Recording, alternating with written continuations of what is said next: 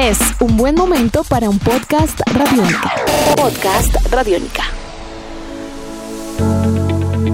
Hola, bienvenidos al podcast de Chévere Pensar en Voz Alta. Yo soy Aleja Beltrán y con la producción de Jane Ochoa y Jairo Rocha iniciamos un nuevo episodio. En esta ocasión vamos a hablar sobre los diferentes problemas que podemos llegar a tener con los operadores móviles, así que acomódese muy bien porque seguramente se verá reflejado o reflejada en más de una historia que escucharemos a continuación. Esto literalmente será un chévere pensar en voz alta. Pero no nos quedaremos ahí porque invitamos a expertos para que nos ayudaran a resolver estos casos que tenemos. Les presento a Stephanie. Ella representa a todos aquellos que nos hemos visto engañados por la publicidad de los operadores operadores móviles.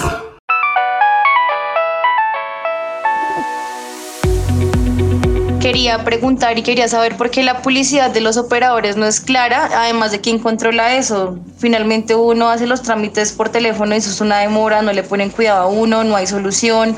Entonces, realmente quiero saber cómo es la gestión para uno poder poner la queja y que de verdad le solucionen porque es el momento y nadie pues realmente hace nada al respecto. Nuestro primer experto es Juan Manuel Wilches. Él es excomisionado de la Comisión de Regulación de Comunicaciones y consultor TIC. La información no solo de los operadores móviles, sino de muchos de los servicios y servicios que se prestan a los usuarios pueden tener información que no es suficientemente clara. Ese es uno de los puntos en los cuales eh, la Comisión de Regulación de Comunicaciones ha trabajado en los últimos 5 o 6 años, tratando de simplificar la manera en que los operadores muestran esa información. A partir de allí, por ejemplo, alrededor del año 2016, se hizo una simplificación del contrato para servicios móviles, donde se cambió ese contrato que tenía múltiples páginas, texto, una cantidad de texto que se veía como manchas negras sobre hojas grandísimas, se cambió por un contrato que tenía máximo dos hojas. ¿Eso qué hace? Que los, usuarios puedan entender mucho mejor la información que tienen y también se le ha exigido a los operadores que en sus páginas web, por ejemplo, provean mucho mucha mejor información, además de, por ejemplo, la atención que se da en los distintos canales de atención al cliente, los cuales a partir de la expedición del régimen de protección al usuario por parte de la CRC permitan al usuario calificar el servicio que les están prestando eh, a través de un, índice de satisfacción. Ese índice de satisfacción es un indicador de que los operadores están generando la información adecuada a los usuarios o por el contrario están generando información confusa y los usuarios no están pudiendo resolver sus quejas. Otra inquietud que siempre tenemos con los operadores móviles es sobre la cobertura y la señal, así que les presento a Sebastián. Mi nombre es Sebastián Bolañez y me gustaría saber por qué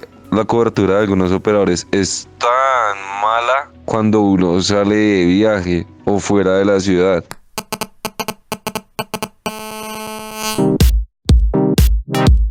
Una de las características de Colombia es que la topografía, el terreno es bastante complejo. Es difícil generar esa cobertura eh, a, partir de estaciones base por distintas razones. Una de esas es la topografía. Digamos, si yo ubico una torre en un sitio, eh, hay muchas montañas que pueden bloquear la señal y entonces habría que desplegar mucha más infraestructura para cubrir todo el país, lo cual es bastante complejo. Otra de las restricciones que es bastante común eh, son las limitaciones que imponen los municipios al despliegue de infraestructura. Muchos municipios en este momento tienen barreras al despliegue de infraestructura. Por ejemplo, dicen usted no puede desplegar estaciones base en zona residencial. ¿Y qué es lo que genera eso? Que los usuarios que están ubicados en esa zona residencial tengan la estación base muy lejos de ellos porque no dejaron instalarla eh, cerca al barrio donde vivían. Y eso lo que hace es que el terminal, el teléfono, tenga que generar mayor potencia para eh, poder conectarse a la red. Eso lo que está haciendo es lo contrario de lo que los usuarios quieren, que es tener una menor cantidad de campos electromagnéticos alrededor de ellos. Esa cobertura, como decía, es difícil. Sin embargo, el gobierno lo que trata de buscar es que los operadores desplieguen esa infraestructura. Como ejemplo de eso, la subasta de frecuencias que se hicieron, que se hizo en 2019 en diciembre, eh, solicitó a los operadores participantes que cubrieran cerca de 3.400 centros poblados alrededor del país, ubicaciones que no tenían cobertura hasta ese momento. Daniel Jaramillo es otro de nuestros expertos. Él es ingeniero electrónico y PhD en telecomunicaciones. Además, es profesor de la Universidad Javeriana. ¿Por qué la cobertura no es la mejor? Muchas veces, por falta de rentabilidad, los operadores deciden instalar pocas antenas, pocas torres, y sobre todo en las poblaciones que tienen baja cantidad de habitantes o que el negocio no va a ser tan rentable, no va a ser tan fácil vender suficientes planes. Por otro lado, también es muy difícil en Colombia, incluso en ciudades, instalar nuevas antenas porque la gente se opone a la instalación de nuevas antenas porque le da miedo que le produzca cáncer u otras enfermedades. Estas son normalmente acusaciones, digamos, infundadas. Se sabe correctamente que las redes eh, no producen cáncer y que los niveles de exposición de radiación que ellas generan no son peligrosos para la salud y muchísima gente se opone a la instalación de nuevas antenas.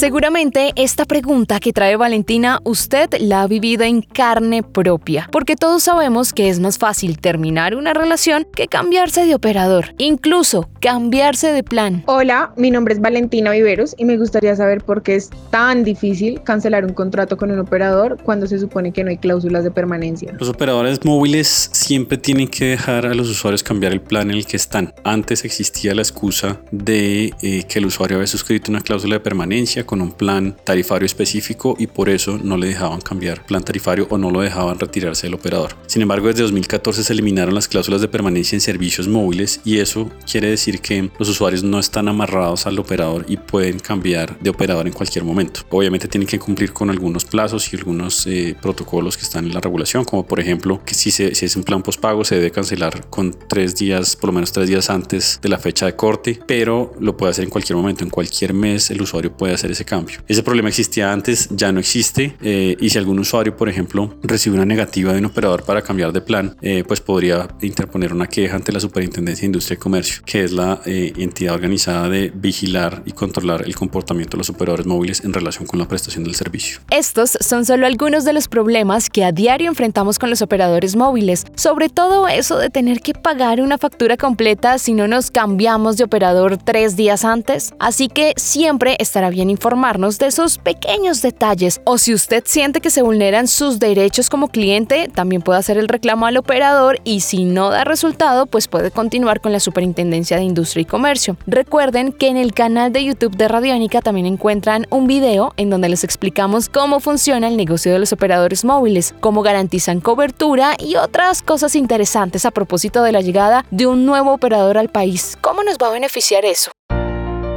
Así llegamos al final de este episodio. Los invito a escuchar todas las series de podcast que tiene Radiónica para ustedes. Las encuentran en nuestra página web www.radionica.rocks. Ahí está una sección que se llama podcast, le dan clic y se encuentran con todo ese increíble universo lleno de contenido y listo para ser descubierto por ustedes. También nos encuentran en RTVS Play o si les queda más fácil pueden buscar nuestro perfil en Spotify, iTunes y Google Podcast. Hasta un próximo episodio. Chao. Nuestros podcasts están en radionica.rocks, en iTunes, en RTVC Play y en nuestra app Radionica para Android y iPhone. Podcast Radionica.